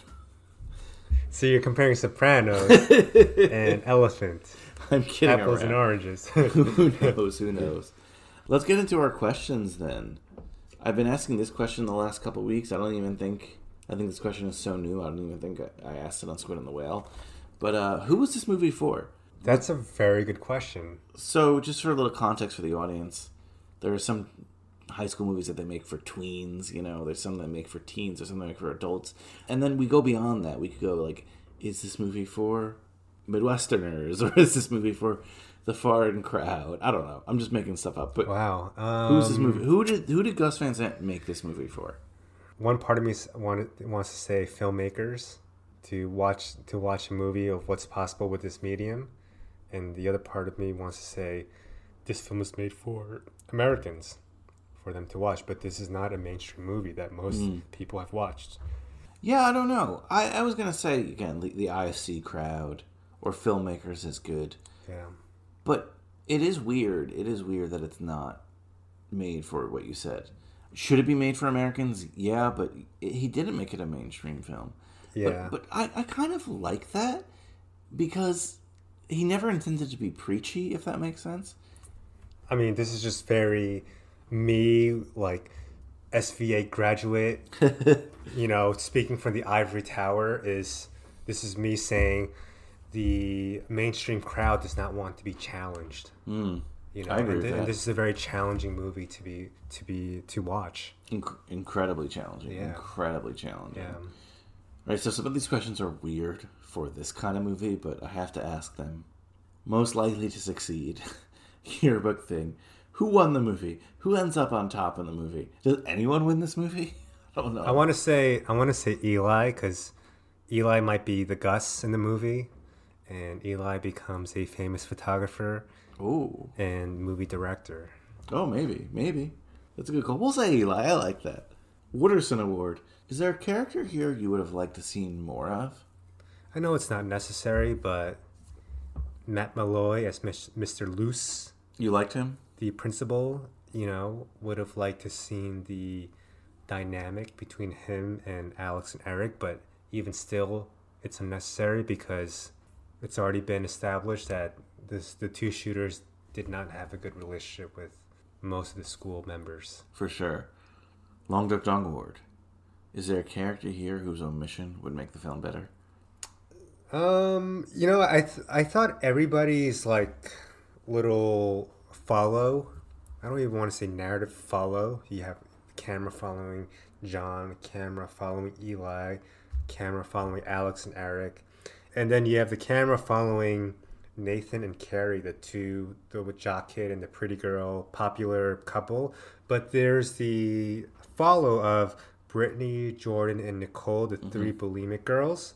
The movie could have been absolutely fine without them. I liked seeing them. I liked seeing those characters, but I'll give it to you in a sense that I think that was making a completely different statement than the rest of the film. Those girls just seemed like mean girls, like typical mean high school girls of Yeah. that era. I don't want to say it was a reach because I, I it didn't bother me, but it was one of those things where I think Gus Van Sant was kind of just showing like this is another clique that exists in high school. You know, these are those mean catty girls. So wo- I wonder if, I mean, a lot has changed in society since we graduated high school with the advent of cell phones and social media and everybody being connected. I wonder, maybe, maybe you would know because you're so, like, you are the creator of this podcast, but I wonder if the, the high school social dynamic has changed. You look, I have no idea because I'm not in high school now. I think we'll see it through movies. I know. I think kids are a little bit. I, they're definitely different, right? Every Yeah. decade they change. Because, like, in the 90s, or at least what we lived through, maybe in our high school wasn't as cl- clearly defined, but, like, the narrative that we grew up with was like, there's the jocks, Yeah. there's the band kids, cliques, right? there's the nerds, there's the outcasts, you know, I there are the potheads. I want to say more kids get along with each other now. Yeah, I kind of want to say that too because I I think a a lot of a lot of um, I don't know barriers or titles, but like things are just more singular these days. They're like, oh, we're so woke, and people complain about cancel culture. But like mo- among young people, Mhm. they don't feel that way. They're not also like rebelling against that either. I I I totally give space to teenagers being teenagers because I will never forget when I was a teenager. The perfect example, like on the way here, there was a teenager on my street on his bicycle and he was he was riding his bike straight towards my bumper as I'm pulling out my street. And you know what? And he had a soda in one hand, a cell phone in the other hand, totally reckless on his bicycle. But I was like, I'm totally cool with him. I actually support him because I was that kid on a BMX bike 20 years ago, you know, just being completely reckless. Fair. And and there's this one house where a group of 14, 15 year old, 16 year old kids, they, they all play basketball. And it's like a mix of guys and girls and one kid. And, and it's so weird because when I look at them, like, like one kid looks gay and one girl looks like normal and there's a jock and then there's one kid who looks like he listens to you know uh, the cure and it's just like a com- complete mix and i'm like this is fucking awesome like like yeah, that wouldn't have happened. yeah that wouldn't have happened when we were in high school and i see that i'm like i'm so happy to see that and and, and and you know what they're doing they're throwing a football back and forth to each other. Wow. Isn't that so weird It is weird. but hey, I mean that's cool. That's I don't know how it happened, and hopefully it's like a good thing. But I feel like we're kind of in an in between generation between like '70s people beating each other up and like heavy cliques, and like there's us who I can't really define, maybe because we're us. Yeah, a lot of things are breaking down, especially the the, the notion of the clique. I think that happens with everything, and I don't know if like the world's in like pro- progression or anything because we might revert back to something else. But mm-hmm. I think that happens with everything. Think about art, right? Like painting. Like painting was so specific, and you look at Renaissance painting, and then it got broken down with the guys like Monet, and then we get into like Jackson Pollock's, right? Yeah. Like eventually, I love Jackson Pollock. like, you know, everything. him, yeah. and then like maybe that's just happening with cliques in high school and society, Yeah, right? Like things we're are just things are deconstruction of Yeah, things, you yeah. know. And- But and maybe I we'll think- revert back. I don't know. I think it's necessary because, you know, like I have I have people who are older than me in my life, whether it be coworkers or friends, and they're in their forties or fifties, or I mean, I'm thirty. We're thirty three now, Mm-hmm. but I hear people from 40, 50, even sixties, quote unquote boomers, and you know, oh, you know, when I was my when I was your age, blah blah blah. Like I fucking hate hearing that phrase when I was your age. It's like fuck you, old man. Go fuck yourself. Seriously. And I hope I never become that person to teenagers because you gotta have you gotta let them have their time and their years, no matter how much we disagree with them, no matter how much how much we think is distasteful. And and I heard you talking in the previous podcast where like TikTok and YouTube, like you know, people will shit on it, you know. Yeah. But that's their thing For their sure. generation, and you gotta you gotta like you gotta let them have it absolutely.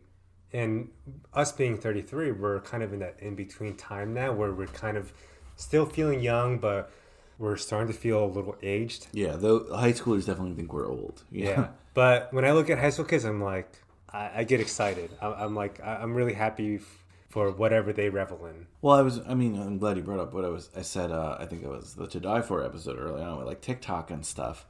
I don't know TikTok. I'm not a TikTok. My guy. cousin's a TikTok uh, celebrity. He, he lives. Your cousin? Yeah, my cousin's a TikTok celebrity. He's got like over a million followers. What? He grew up in Atlanta, Georgia, and he moved to Los Angeles to become a TikTok celebrity, Oh my and, and, God. and that's his living. He's he's making guy? money off TikTok. Yeah, He's young, wow. Yeah, he's. I think he's like uh, like 22 now, 21. What's his name? Plug him. Plug him. I don't have TikTok, but I have his Instagram. His name is Justin, common spelling, Yi, Y I, and then underscore. He's a beautiful kid. That's why you know, like he's uh, he's very good looking, and I could see why people like to like his stuff. On TikTok, it's insane. Two million followers now. Two Good job, Justin. I'm proud of you. Followers, two million followers. But the point is, like, the older generation shits on this and say it's not art. But like, Mm-hmm. I, I guess what I was trying to say the other day is like, I might not understand it, but I'm fascinated with it, and just the editing that goes on on TikTok and the art that goes on on TikTok. Like the, this this next generation of filmmakers, they're gonna be insane, insane. I hope they're not all the same. I hope there's Mhm. always gonna be like different types of people, but I don't know. I'm just fascinated by it. But I'm with you just on your overall point. We can't we can't really rip high schoolers today. It, it just it would be silly and stupid to do. But from what I see, from my appearance and seeing it, they seem better than us. I don't know why. There's something about it, not like better in terms of more successful or skillful or anything like that. No, I agree. I think they're more savvier than us. And maybe it's things like TikTok that have sort of outsourced opinions a little bit. They're seeing more. We saw a lot of opinions, but we, they were like in AOL chat rooms with creepers, you know. I think they're more. Um, I think they're more self-aware than than we were when we were like seventeen or eighteen. Crazy, crazy. Yeah. Okay, next question. And I don't think we have an answer for this. Generally, Gus Van Sant does such a good job at this that this is the dumbest question to ask, but it's there. Cameron Fry Award. Did anyone look out of place? Did anyone look too old or not a high schooler at all? No, this question is not applicable to this movie. Exactly. N.A. N.A. Honestly, it's not applicable to Gus Yeah. Van Sant's work. So good for Gus Van Sant. Rotten Tomatoes gives this 73% by the critics, 79% by the audience. Letterboxd 3.6 out of 5, but we don't really care about that. I have the report card. I'm sliding it over on the desk. That manila hard report card. I'm handing you the red pen. A plus to F scale. What will you grade Elephant? I give this an A plus because I have plus. no I have no criticism to this movie and how it was made, and taking on a very heavy and sensitive uh, subject matter. So I give it an A plus. I give it an A. I don't have any reason not to give it an A plus, but I thought my A was high because again, you, you look at the critical thing and it's not that crazy high, but I loved this movie not because I loved like I was having a good time watching it or anything. I thought it was just so well made. I think a lot of the criticism comes from like oh exploding Columbine, but it's not that at all. I love how this movie made me feel very deeply. Exactly. Think it made me think and it made me Yeah. to research again. And it's one of these movies, one of the rare movies I see in this podcast where the high schoolers feel like real high schoolers. Yeah. Okay, my favorite question every week. Favorite question. You and I were in a magical, magical blockbuster that has every film that has ever been in the existence of film history. I know that sentence didn't make sense, but whatever. We know we're renting Elephant for our fucked up slumber party. but we get to the counter and we see a sign that says rent two movies, get one free. I just watched the last blockbuster on Netflix, so I'm, I'm, I'm there. I'm feeling very nostalgic. I'm smelling. Remember the smell of blockbuster, the plastic and the rug and the candy. It was like a weird mix of a smell. But anyway, I say, Danny, go back. It's it's rent two movies, get one free. Get two movies that relate to Elephant. Or not relate. I don't know. Whatever you want to watch on the slumber party. Mhm. What two other movies are you bringing? Hmm. I didn't even. You've been on recently. Yeah, and I did not give this question any preconception or thought. Fuck, that's a hard one with elephants. Wow. That is very hard. I mean, it would make sense to just like to follow the original Gus Van Sant trilogy of of Gerry, followed by Elephant, and followed by Last Days. You want to do it? We could do that. Yeah, let's do the trilogy. Let's do the trilogy. Works for me. Works for me. And we don't have Yeah. Paranoid Park yet. That's your homework next week anyway. So, works for me. Uh, forgot a question actually. This feels like a very weird question for today's movie, but sleeping bag. What does your That elephant themed sleeping bag look like? It would be a sleeping bag designed with the Golden Knights, our high school mascot, Ooh. for the pride of our high school. Because it made me think of our high school. And this could have been any high school. Any high school. You know, and just sort of as a respect and appreciation for the high school that we went to, I would have a Golden Knight on my sleeping bag. Now you said any high school, and this is something that we kind of didn't talk about today, and kind of I don't want to say avoided, but we're not gonna get political in terms of like gun laws or anything like that. But the movie does make it very clear of how easy guns are to get, at least at this time, in this state, right? When um, John is with his dad, he's like, "We're going, let's go hunting this weekend." Oh, your grandfather has this old rifle. That's cool what made me also think that he was going to be one of the shooters. I'm like, Yeah. oh, this is where it starts. Yeah, right. He's got an alcoholic dad with guns. it's and, true. And he's frustrated. It ends up not being him. Yeah, yeah. But man. you also have, um, you know, the killers end up just getting guns online and stuff. I think that's what happened, right? They go on this website, and in the movie it says Guns USA, and it, the gun is delivered like through a UPS guy, like drops them off, Yes, drops it off at their house. Yeah, so just showing they're readily, readily available.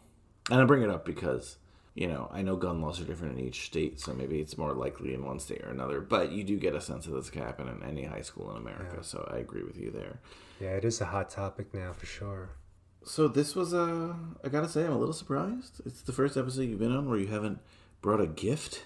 I'm totally okay with it, but I, I always want to bring something to the podcast. I want to bring something because you're having me over, and I want to bring something. well, I did notice you brought something with you, so it's not a gift. So, originally, you said you were on a Gus Van Sant rabbit hole. So I was looking up Gus Van Sant like paraphernalia on eBay, and there was like one of those movie clappers. Oh, really? Like it has it had Harris Savides like cinematographer, Oh, but it was like nine hundred dollars. Okay, That would I'm like it was the it. actual one they used on set. Like I was like, you- that is fucking cool, but I can't buy that right now. I'm glad you didn't show up for that. But uh, more relevant to the movie we talked about today, I did stumble upon a um, actual newspaper article of the April twentieth, nineteen ninety nine Columbine shooting. Oh. So let's just open it and take a look at it right now. You know, because you know, this is how we got our news back then through t- television and newspaper. And the newspaper. Remember, like you would save like the newspaper for like, a big story. Why don't you Oh. open it? But also, there was also, um, you know, there are a lot of items on eBay, like New York Times, San Francisco, San Francisco Chronicle, L.A. Times, but the newspaper that I picked to buy from, it was actually a local newspaper, so I just wanted to put Oh, that out. Oh, that's very cool. just to see, you That's know, very cool. see the, their perspective of it. Let's see good packaging here from the seller. Oh. Oh, it's actually a print. I thought it was the actual newspaper. So this is a looks like a reproduction print. Is Monica Lewinsky on the back? wait, wait, wait, wait, hold on a sec. So the I don't item mean to laugh at Columbine, but like you pulled it out. Okay, so the the item that was received is a the front page of the Denver Rocky Mountain News of April 20th, 1999, which is the day of the shooting. Remember they used to publish newspapers on the day of? I think they still do that. Like they have an early and a late A late edition. edition, um, so this is the front page of the Columbine shooting, and right across the the front page is horror. At least at least 21 wounded as two gunmen opened fire at Columbine High School. So it, it seems like they haven't had any confirmed like deaths. So this is Yeah, probably like a very early early edition. and 25 cents for the With issue. the traditional extra on the top. Right. So yeah, and the choice of front page photograph is a student um, with a backwards baseball cap hugging another student. Students embrace outside Columbine High School after today's shooting after gunmen in black overcoats.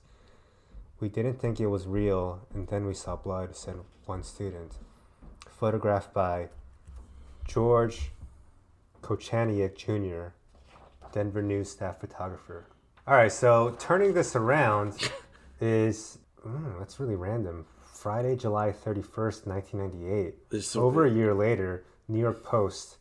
Spot check. Monica hands over love dress to FBI for DNA match. Sorry.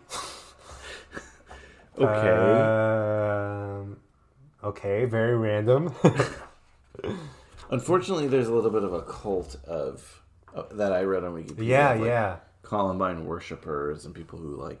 So I was a little paranoid, like ordering this item on eBay and like doing my research for this movie because I was reading about the Columbine shooting and you know just following up on a lot of stories after the event and you know it was just like I hope I'm not like on the like a watch list that like I'm like some sort of pacifist or something for or like a follower of this but clearly this is um there are people out there who who admire and want to follow the shooters of this event. Yeah. And and uh, you know- you know, and I, I could understand why, like when things happen like this today, um, certain news outlets, especially in other countries, they refuse to identify the shooters. Mm-hmm. Yeah, you get it. You get it. You know. I guess on a little bit lighter note to end on more of a lighter note, you brought a lot of gifts here, and I mentioned off air that the small soldiers toys. So the first episode, I think it was the first episode you did in high school. First Summer episode, Small Soldiers, yeah. Small soldiers, uh, and you bought a small soldiers toy. We did a live unboxing, and for whatever reason, a lot of collectibles are really going up during the pandemic. And small soldiers toys in box are like really expensive now. Did you look it up on eBay? I did. Um, how much did you? Uh, what did you see for how much? Well, how much did you pay for those? Those Um, I forget. It wasn't. Maybe I think the Archer. I, I, I must have paid like eleven or twelve bucks for it. One of them was in box, though, right? The Chip Hazard. Uh, I must have spent like fifty bucks on it. like this Archer in the box Mhm. is a thousand dollars. Get the fuck out of here. Some like some of them are not so much like the. oh, that's like an original though. Look at that. I mean, yeah, look at that. Sealed in the box. Loose is not that bad, right? Yeah. But sealed in the box, people are collecting three hundred dollars. These are the bigger ones, but still, the price has got like at least doubled. One fifty for this chip hazard. I love the nostalgia of small soldiers, Mhm. or like just anything, right? Like there gets to be these moments where people start thinking about these movies and these toys, and that's a mainstream movie. Elephant is definitely not a mainstream movie. Yeah. It doesn't have Yeah. anything like that, but um, yeah, I mean, you always bring something interesting, and you know, we remember those victims of these school shootings. Not just that. I don't know if you remember, but like they used to have like uh, plays come to our school, and they used to talk about like school shootings and stuff like that, and and we actually have assemblies about it. Um, I don't know how, what good that does or not, but it was a big deal, and especially in that era between Columbine and 9-11. Mhm. After 9-11, now that school shootings were still occurring, but everything became about that and then the war in Iraq. Yeah. But that period between, unfortunately, Sandy Hook kind of brought like the mass shootings back into the forefront. But between um, This is Virginia Tech also. Virginia before, Tech as well. That's when Yeah. that's when we were in college. When Virginia Tech happened, it was it's horrible. Like I remember my roommate um, at the time at St. John's, Dong Woo, straight from Korea, hardly knew any English, and I came back to my dorm and he was crying. And I'm like, I'm like, why are you crying? He's like, I'm, I'm so sorry. There's a lot of shame in the Korean yeah. community. I, yeah, I mean, I know you're I- Korean, so a day before the shooting, I shaved my head. Like I don't mean to laugh, but like, oh my god, because because it was just like my haircut at the time. Yeah, I shaved my head, and then and then the news came. out. I'm like, fuck. Yeah, yeah. Even as a Korean American, like I felt that shame and guilt and responsibility as well. Yeah, that was insane because also like Virginia Tech was like a college, obviously a big college. High school and college in the United States is so different. In high school, there was a lot of high school shootings. There wasn't a lot of college shootings like that at the time, or at least they weren't mainstream, right? When you send your kid away to college, that's a scarier thing, I'm sure. And then like to have that kind of thing happen, whew. Yeah. Yeah, a lot, a lot of tough stuff. Um, you know, very tough topic. But again, I think we'll both we're both in agreement that Gus Van Sant handled this very well, and it was more of like his own examination. Like you and I could do research and and go down these rabbit holes. Gus Van Sant, you know, well-known filmmaker at the time. The research, what I'm thinking in my head, I'm going to make a movie of. It's super cool and super interesting, and it, uh, tasteful is such a bad word. I know I keep bringing that up, but it's not that so much as tasteful, but it's done with tact. I think that's a better word. The film is done with a lot of tact and a lot of understanding, and it's not making any statements necessarily. It's just we're showing what happened in this little moment on this particular school shooting. So, yeah. Anything else you want to say, or you want to plug where people can find you? So I made a new Instagram. Oh yeah, new little fun Instagram. You can, So, yeah. so, so just the other day, I saw that this, you know, this random Instagram decided to follow me. I'm like, what is this? And then I saw that you were following it, so I'm like, okay, I'll, I'll, I'll follow this Instagram. So tell us, tell us about this fun Instagram you've started. So it's called The Action Bay, B A Y, and it's basically one minute edits of my favorite action movies from the 80s, 90s, and yeah, sure, 2000, 2010s, any action movies with awesome theme songs.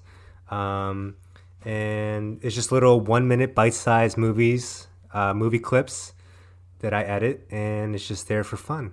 So far, I featured Delta Force, Big Trouble in Little China, Con Air, and Commando, just to give you a taste. Nice, nice. Not a lot of high school movies that fall in that genre, but hmm. high school action movies. but that's okay. So- I- I'm sure something will come along. but you, you gotta, you, next time you bring me on, you gotta bring me on something that's more fun and lighthearted. We did Squid and the Whale and Elephant back to back. Very true. Kind of glum sort of conversations here. Well, I plan to record a lot and backlog a lot of episodes. So, as the world open up opens up a little bit, and hopefully that continues, um, I'd like to just have a little bit of a back catalog of things. I know there's a bunch that you know I have your name written down for. I definitely want to get you and Chris Carroll on an episode together. I feel like I haven't done that mix. But uh, yeah, you know, can't wait to have you on again, and hopefully again we'll we'll be more uplifting next time. But thanks for coming on, and as I mentioned in the tease in the outro, we're gonna be watching Paranoid Park next, so definitely check that movie out. Wow, always great talking with Danny Kim, sobering conversation. Obviously for this movie Elephant, which we both really really liked, but both you know acknowledged how hard of a movie it is. Well, we'll have him back on for something more fun and exciting next time for sure. I hope we handled that conversation with tact. I hope nothing got taken out of context. I mean, school shootings, terrible mass shootings, just ugh, breaks my heart, breaks my heart every time. So thank you, Danny, for again divulging into that kind of topic with me here on High School Slumber Party we got to get a little less serious now because, well, what am I talking about? It's serious. It's just a different kind of serious. It's your homework for Monday. And my goodness, I'm excited for this one. The second ever edition of another spinoff we're doing here on High School Slumber Party. Remember, we're bi weekly this month at least. Monday, though, Black Teen Experience. Kirkland Shepard is back. And of course, on that show, we talk black teen movies and the overall black teen experience, of course, hence the name.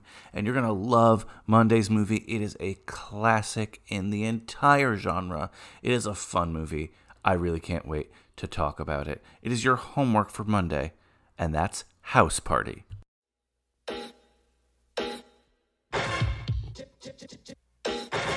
If my pops finds out I got in trouble in school today, I'm definitely gonna be on punishment.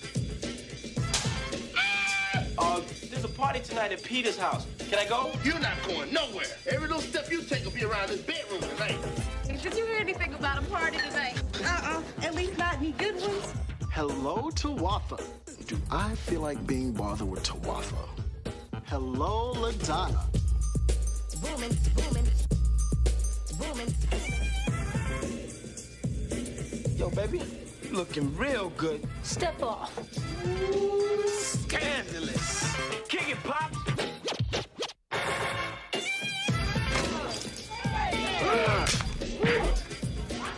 What you got to say now, punk? How much more trouble can I get into? Hey, Eraserhead. Look, I'm in prison. Just do me a favor. Don't pick up the soap. Wait till I find him. I'm gonna kill him. Yo, y'all look who fell into the gig. Hey, this ain't Soul Train. The two finest women in here. Now, how could a man choose? He better choose right. Okay, so where we're on our way to? The house party. What? The house party. Jay ain't going to that damn party. That's all to it. I don't give a damn what you say. Gonna make me a social misfit. Ooh, Kid and Play, Martin, the dancing. This is going to be a fun one. Monday, homework, guys. Make sure you watch it. Make sure you listen. CageClub.me or wherever you get your podcasts. Wow, to move from elephant to house party, that feels a little weird. But hey, that's how we roll here in High School Slumber Party. That's how we roll. Remember, guys, that life moves pretty fast. And if you don't stop to look around once in a while, you could miss it. Thanks so much for sticking around for this serious conversation. Can't wait till you hear what we have coming up. Well, you already heard House Party, but and you already heard Paranoid Park because I said it in the episode. But we have such great stuff coming up this month and next month. Thank you as always for listening. Crawling up into that sleeping bag. Later, dudes.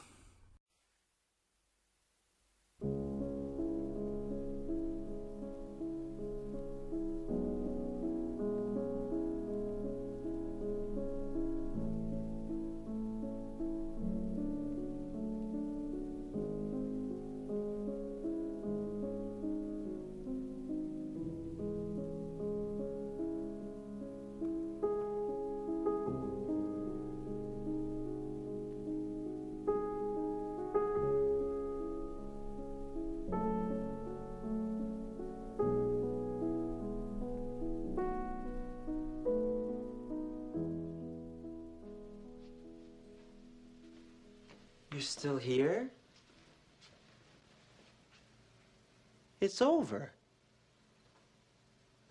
Go home.